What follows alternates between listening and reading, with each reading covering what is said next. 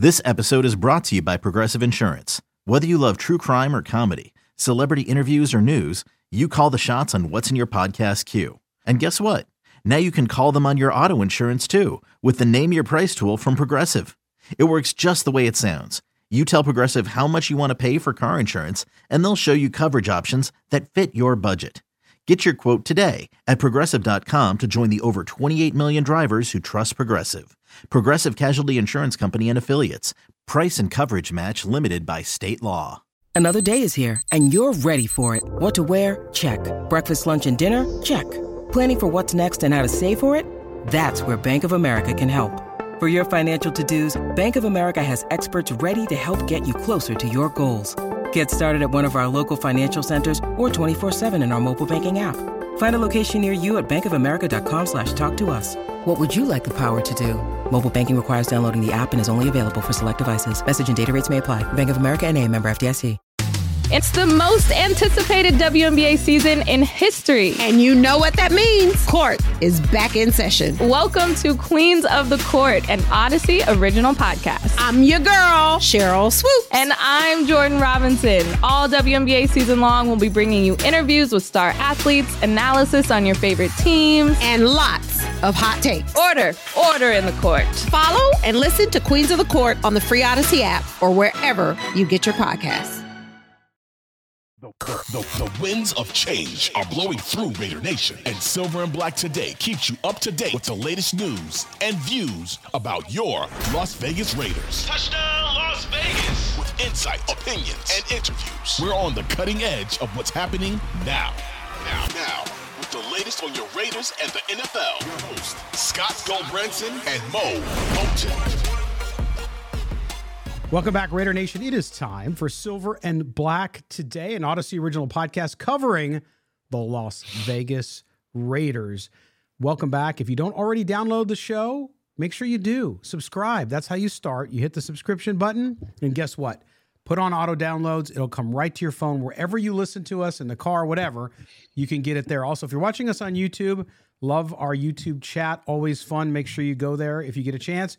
Subscribe, hit the notifications bell and join us. Appreciate you getting back. We're here to talk. It's the off season, but there's lots going on, and we're going to get to that here in a second. But of course, first we bring in our man, and that is, of course, Mo Moton. He is the NFL writer nationally for Bleacher Report. You can catch his work up there, but also uh, talks about the Raiders up on sportsnaut.com. He's a columnist there as well. He's also known around these parts as Midtown Mo. All right, great feedback, by the way, Mo, on on your theme music. People dig it, man. They really like it, uh, and so we're there, and it's all about you. So we're just making sure that uh, I'm just kidding, but no, it's all good. So here is Mo. Uh, make sure again you follow him on Twitter, M O E M O T O N, and catch him wherever he's at. All right, man. It's that time of the year. The combine is getting started. Uh, are you ready to evaluate some people? Absolutely ready to evaluate 200 to 300 pound men in their underwear. um, this is the highlight of my career right here. The NFL con- scouting combine. No, I'm just joking. I, I, I before we get into that, I, I just want to just point out a few things about the combine, people the combine is important, but not for the reasons, not for the biggest reasons you think it is. I mm-hmm. think the mm-hmm. most important thing about the combine, as far as all prospects are concerned, are the interviews, the stuff we don't hear about. Yes. I, I think the interviews are super important and doesn't get talked about enough because we we're not in the interview room, so we don't know what's asked of these prospects or what there was talked about behind closed doors. But I think that's the moment where team representatives get a real feel for the player because as much as we like to break down the X's and O's and what happens on the field, a lot of these teams want to see if this player is a fit for their locker room. And the only way you can do that is through an interview. You can. The other thing we'll talk about in this segment, by the way, just an overview of the show. We're going to get into the combine.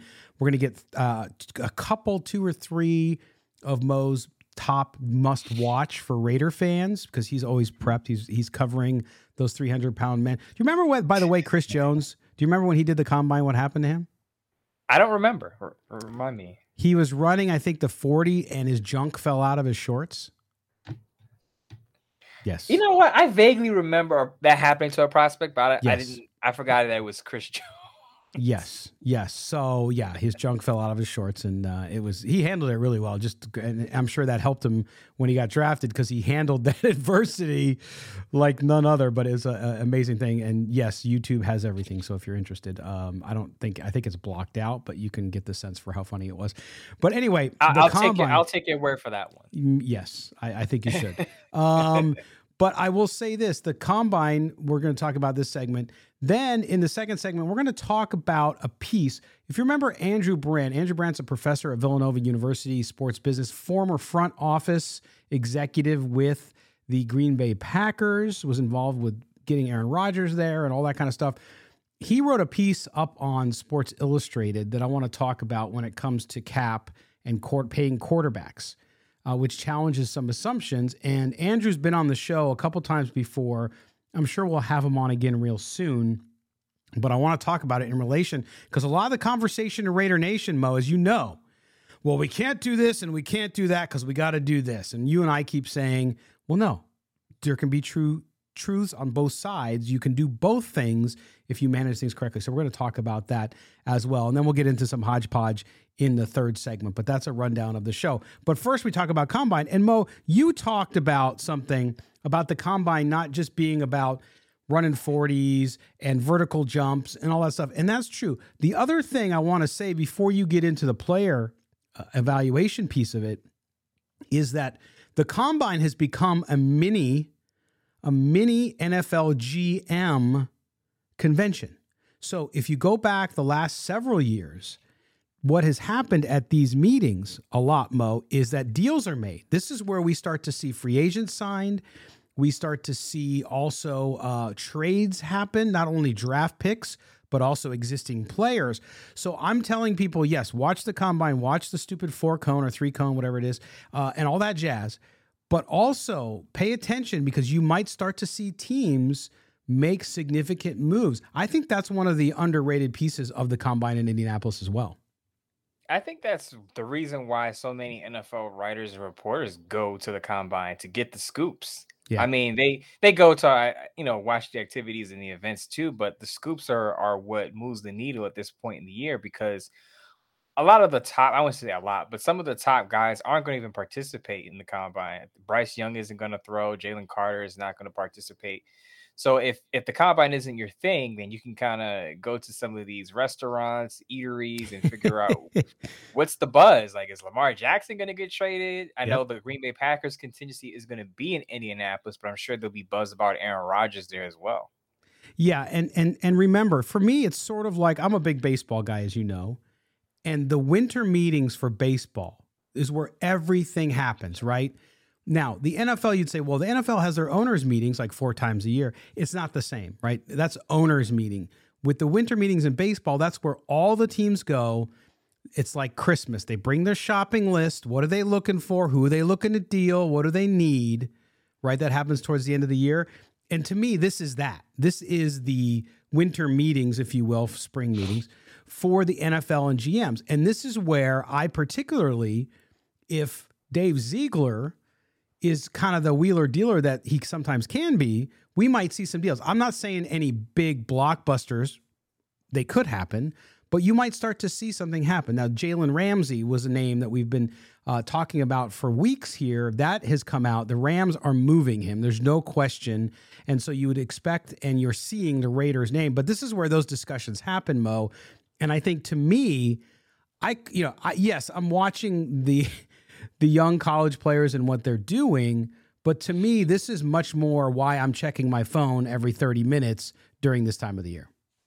Absolutely. And not to get Raiders fans excited, but when Jalen Ramsey was leaving Jacksonville, I think he was on Bussin' with the Boys, and he mentioned two teams that he would play for: mm-hmm. the Tennessee Titans, because he's a he's a native of the state of Tennessee, and the Las Vegas and the Raiders. So yeah. I don't know if that if he still feels the same way because you got to remember when he was leaving the Jaguars, I believe Jon Gruden was in place. The Raiders were a different team.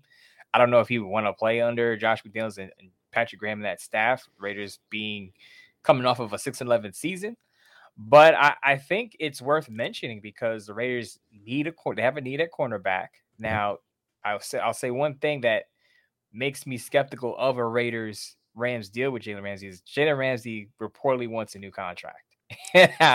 I don't know if the Raiders are going to want to spend as much as he's. If it's you know you can ask for a certain dollar number doesn't mean you'll make it, but right. he wants to be one of the highest paid cornerbacks, and he's playing still at an All Pro level at 28 years old, so he's worth that penny. But I don't know if the Raiders will, will be willing to spend on on him.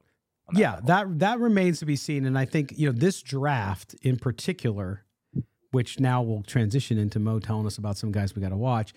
This draft in particularly particular, if you look at edge, you look at cornerback, is deep. There just is a lot of player. I mean, there's a lot, which is good for the Raiders. Listen, because they need they could use another edge player because Chandler Jones, you don't know, and plus you got to continue to develop guys all the time. And then cornerback. There's clearly a huge need for cornerback for this Raiders team. Mo, when you look at this combine this week and what's happening there, give us somebody maybe on the defense, a guy you're watching in particular closely as it relates to the Raiders and who they might be wanting to interview and sit down and have a cup of Joe and figure out if they're the right person? I don't want to butcher his name, so I'm going to take my time with his pronunciation. Tuli Tuipulotu out of yes. USC, defensive tackle, I believe is about 6'4, 290, lined up a lot on the outside at USC. Probably going to have to transition inside on the, on the NFL level. But I think the Raiders should totally be interested in him in the second round. I actually think that he can probably be, when it's all said and done, you look at him and say, why wasn't he a first round talent? Now, the Raiders, as we all know, if you're a Raider fan, you know this, they need a guy who can play the, three technique on the inside.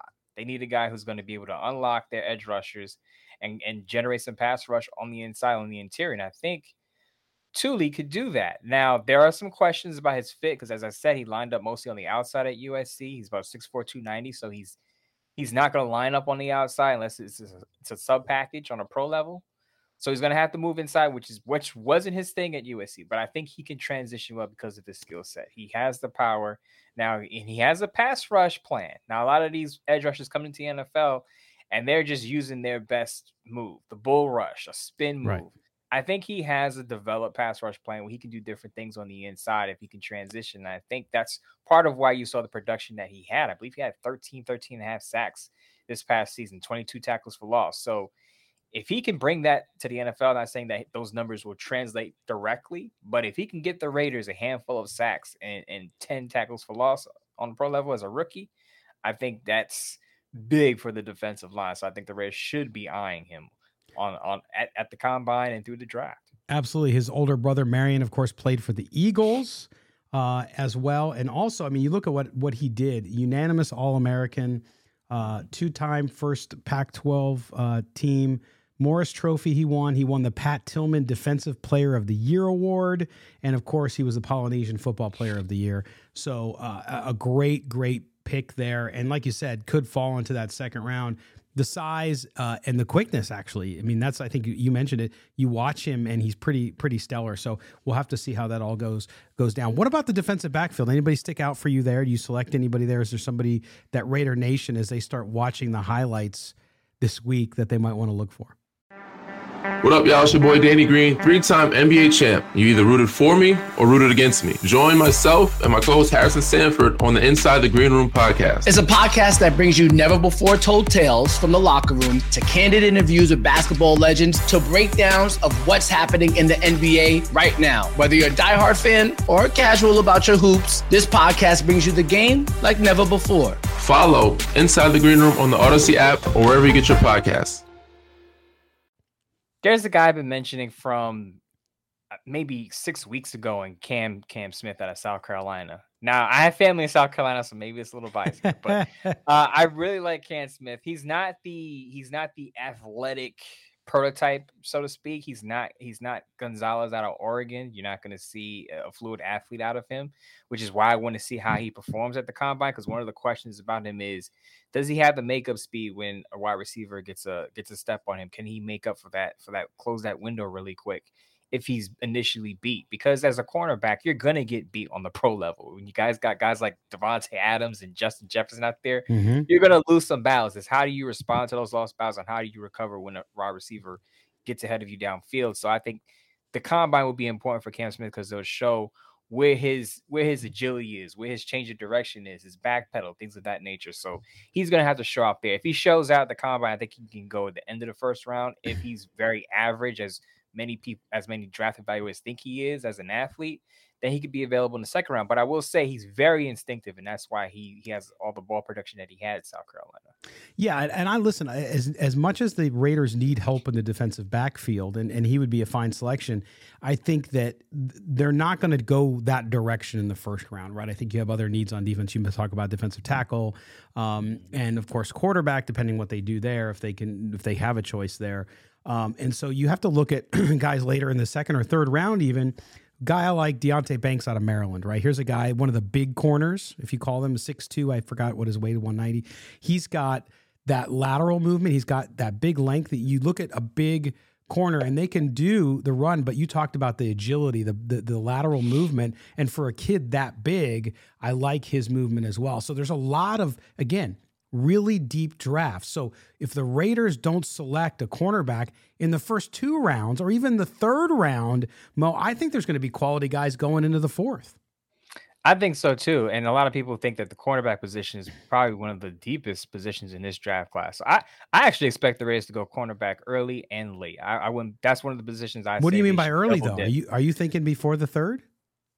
I would I would actually consider it in the first. Believe it wow. or not. I would if the Raiders trade. Let's say the Raiders are at seven and they don't like any of the the options they have at seven at that value. And let's say they trade back into the teens, and Joey Porter, Porter Jr. is there. Yeah, I'm taking Joey Porter Jr. I know he doesn't have. I know he only has one interception at the collegiate level, but it's not all about interceptions. And I think he could be a number one lead corner type that the Raiders need on the back end. So I, I wouldn't take him at seven, but in the teens, early twenties, if he's there, I don't think he'll be in the 20s. I think he'll go in the teens because I think he's the number one cornerback. Maybe, maybe Christian Gonzalez, depending on what you want. If you want a physical Oregon, guy, Joey yep. Porter Jr. If you want more of an athlete, it'll be Christian Gonzalez. But I think he could be the top cornerback off the board. And if he's there again in the teens, late teens, I would take him. Yeah. Uh, I mean, you got Devon Witherspoon, Gonzalez, Porter, mm-hmm. I talked about Banks, Tyrique Stevenson out of Miami too. I think is a little underrated. So again, you you I I, I see it. I see at least two, maybe three of those guys going in that first round. Uh, but then with all of the other depth you have there too, you could you could end up going later. And and if listen, if the Raiders to me, we'll see what they do at seven. I mean, listen, if if if they can't go quarterback, if they can't move up, if that's their direction, uh, they could certainly move down in the first, pick up a couple second or a second or a third round later for that first round. That seven, that number seven pick will be very valuable, and that wouldn't be a bad thing for this Raiders team if they're going different direction in quarterback, because then you accumulate picks, Mo. And and to me, if I'm them, just like a bunch of the other teams that need bodies, that's what I would consider doing if you're not going to do quarterback in the first round and and let's remember that free agency is going to change our opinions on this. Once Correct. we see what the Raiders do in free agency, they may sign a top corner off the market, a Jamel a Jamel Dean out of Tampa, out of Tampa Bay, played for Tampa Bay over the past few years. If they sign a top corner, then you could take corner off the board on day one, in my opinion, because you need. To me, you need someone on the defensive line. And I know you only asked for for a couple of prospects, but the other guy I'm looking at, Myles Murphy out of Clemson that's a guy I think it's interesting for him because there are questions about his short area agility. So I think things like the cone mm-hmm. drill and his uh, 10 second split are going to be important for him at the combine. But I've seen Myles Murphy listed ev- everywhere between five, six, going to the Lions or the Seahawks, all the way I've seen him in the 20s. Yeah. And the question, the big question for him is doesn't have great bend but he has this he has that that long arm bull rush that has got him through and got him some production some sack production out of clemson so it's going to be interesting to see where he falls and how teams see him well and and before we hit the break here mo uh, i think one of the one of the opportunities that the raiders may have is if they don't go quarterback or they don't move up to get a quarterback and the quarterback they want is not available at seven could they go offensive line again? Could they go? They've been linked in a lot of these mock drafts to uh, Peter Skoronski from Northwestern. Yeah. Is that a guy you could see them taking at seven, or if they trade down a couple picks in the top 10, top 15? I, this is going to sound crazy, but I actually think that the Raiders might like Jermaine Eluemunor at right tackle. I really honestly think that because being that he didn't start before this past season, wasn't Right. a full time starter before this past season. Again, I, I believe he allowed one sack after week two or three. I know he was a penalty machine, but remember, it was his first full time position as a starter. First year as a full time starter. So, hit as crazy it may, as it may sound, even in his mid late twenties, he's still maybe on the up because he hasn't had much starting experience. And I think the Rays are going to resign him, which will kind of tamper down the need to pick a tackle in the first round. Now, if you take Skoronski and you want to move him to guard, which a lot of teams have talked mm. about, a lot of draft analysts have talked about because he has short arm length, I would kind of understand it. But a guard at seven to me is, you know, it doesn't it doesn't match in value. So I just don't see them taking a tackle in round one. I see them taking a tackle in round two, and that's when my guy Darnell Wright out of Tennessee comes in. Yeah, I think the only exception to what you're saying, and I agree with it, is if they trade way down in the first. If so, if they're at the bottom of the first round for whatever mm-hmm. reason in the 20s, mm-hmm. mm-hmm. then you might do that or a Paris Johnson at Ohio State if it's the best player available. That's what you got to go with when you're down there, uh, and and your need, of course. But to me, yeah, yeah, I agree with that. If you're if you're at seven, I just you know either one of those guys are good, those two top guys I mentioned, but they're not generational type offensive tackles. I don't think it's not the kind of guy you take in the top ten. I, I would just prefer. Now I know people are going to scream at me and say BPA, BPA, BPA, and I understand that. but if you're not going to take a quarterback at seven, to me, you have to take a, a game changer for the defense. The, the Raiders have had a, be- a bad defense for how long? We've talked about this. A lot of fans have said defense, defense, defense when we say QB. So if you're not going to take a QB, take a defender who's who could possibly change your defense. Yes. You could do that with a lead corner or a guy that can get to the quarterback. And to me, that defensive tackle position too, right? Because it's not as deep in this draft, but if that's the guy, but it's a seven, you take, you got to win in the trenches. You saw it happen mm-hmm. with the Chiefs this year. You saw it happen with the Eagles. You have to build the trenches first. So it's not always sexy. You're not going out and buying the jersey, but if you can get that guy, he can be a huge game changer. All right, we're going to take our first break. When we come back, we're going to shift gears a little bit. We're still talking about the Raiders building their roster, but our good friend Andrew Brandt uh, from Villanova University writes up on Sports Illustrated. He writes about the business of the NFL, which a lot of us forget about, including me and us when we talk about football. He did a great piece up on SI. and We're going to talk about his premise when we come back. It has to do with the salary cap and how you can, he says, build around paying a top flight quarterback. So you can pay a quarterback $50 million and still have money left over to build a winning team. We'll talk about that when we come back. You're with Mo and Scott here on Silver and Black today in Audacy Original Podcast. Don't go anywhere.